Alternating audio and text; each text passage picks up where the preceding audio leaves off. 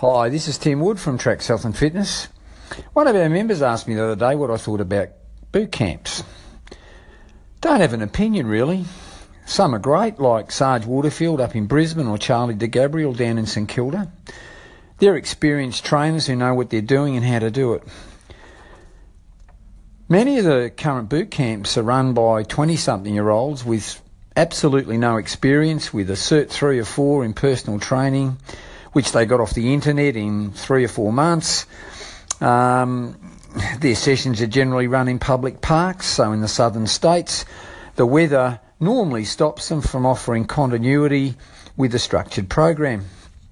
Worse still, most don't have council permits or public risk insurance or adequate lighting or even a first aid kit. Duty of care? Don't think so. So, what do I think?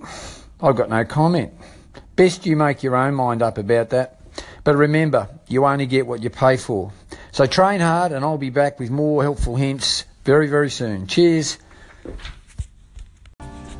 Good morning, this is Tim Wood from Tracks Health and Fitness. What a great reaction from our first ever podcast yesterday. A little scary, but a great way to communicate.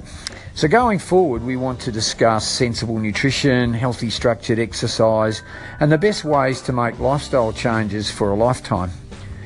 Uh, the subject matter will be controversial, so be prepared for that. We want to take the misinformation out of the health and fitness industry. Uh, we want to talk about diets, which is not my favourite word, uh, supplements, and those 12 week nonsense challenges that most gyms run. We'll discuss body weight versus body fat and why you should take your scales out of the bathroom and go throw them in the bin. So let's start with your first challenge. Stand in front of a mirror, take your clothes off, and ask yourself one simple question Do you like what you see? There's only two possible answers yes or no. If the answer was no, then you need to change that, and I think we can help. Our first subject will be calorie deficit diets and why they don't work. So why not like us on Facebook at Tracks Health and Fitness, maybe share it with a friend who you think might benefit as well. Uh, or go to www.tracksfitness.com.au and we'll be back to you soon with that information.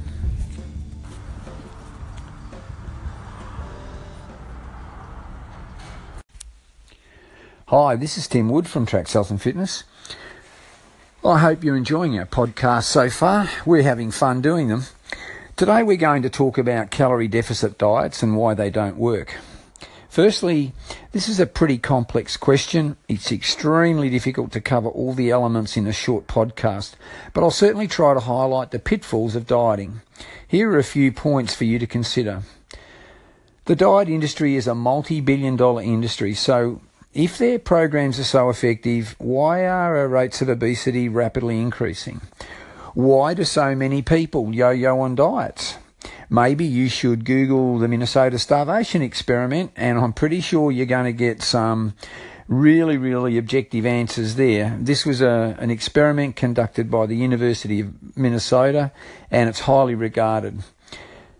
I need to tell you though, calorie deficit diets simply do not work, but they're the very basis used by the diet industry. So when you spend your money with one of those diet houses or join the magic 12 week challenge at a gym, you should remember they're only interested in getting your money and not giving you a healthy outcome. Generally, your intentions are to lose weight, but they should be really to reduce your body fat. It's important to understand that it's really, really easy for somebody to ask you to consume less calories. Of course, you're going to lose weight, but it may not be body or visceral fat that you lose. You could lose bone density. You could lose muscle mass or even body fluids, both intracellular and extracellular. Dangerous journey, I can tell you, particularly for women. The starting point is your basal metabolic rate.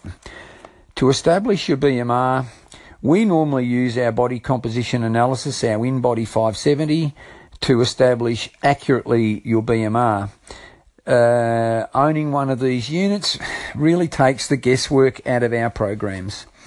Or alternatively, you can roughly calculate your BMR using this particular formula. Take your body weight, multiply it by 1.05, then by 24. And if anyone tells you you need to be consuming less than this, my advice is to run the other way as fast as you possibly can. Remember, your BMR is the very minimum amount of calories your body needs just to keep your vital organs ticking over. Once you add a training load to that, your calorie requirements will increase substantially. But that's all we've got time for today. Uh, we'll be back shortly with more interesting advice on lifestyle changes for life. You can contact us at Tracks Health and Fitness on Facebook or Tracks Fitness on Instagram or tracksfitness.com.au. Catch you next time and thanks for listening.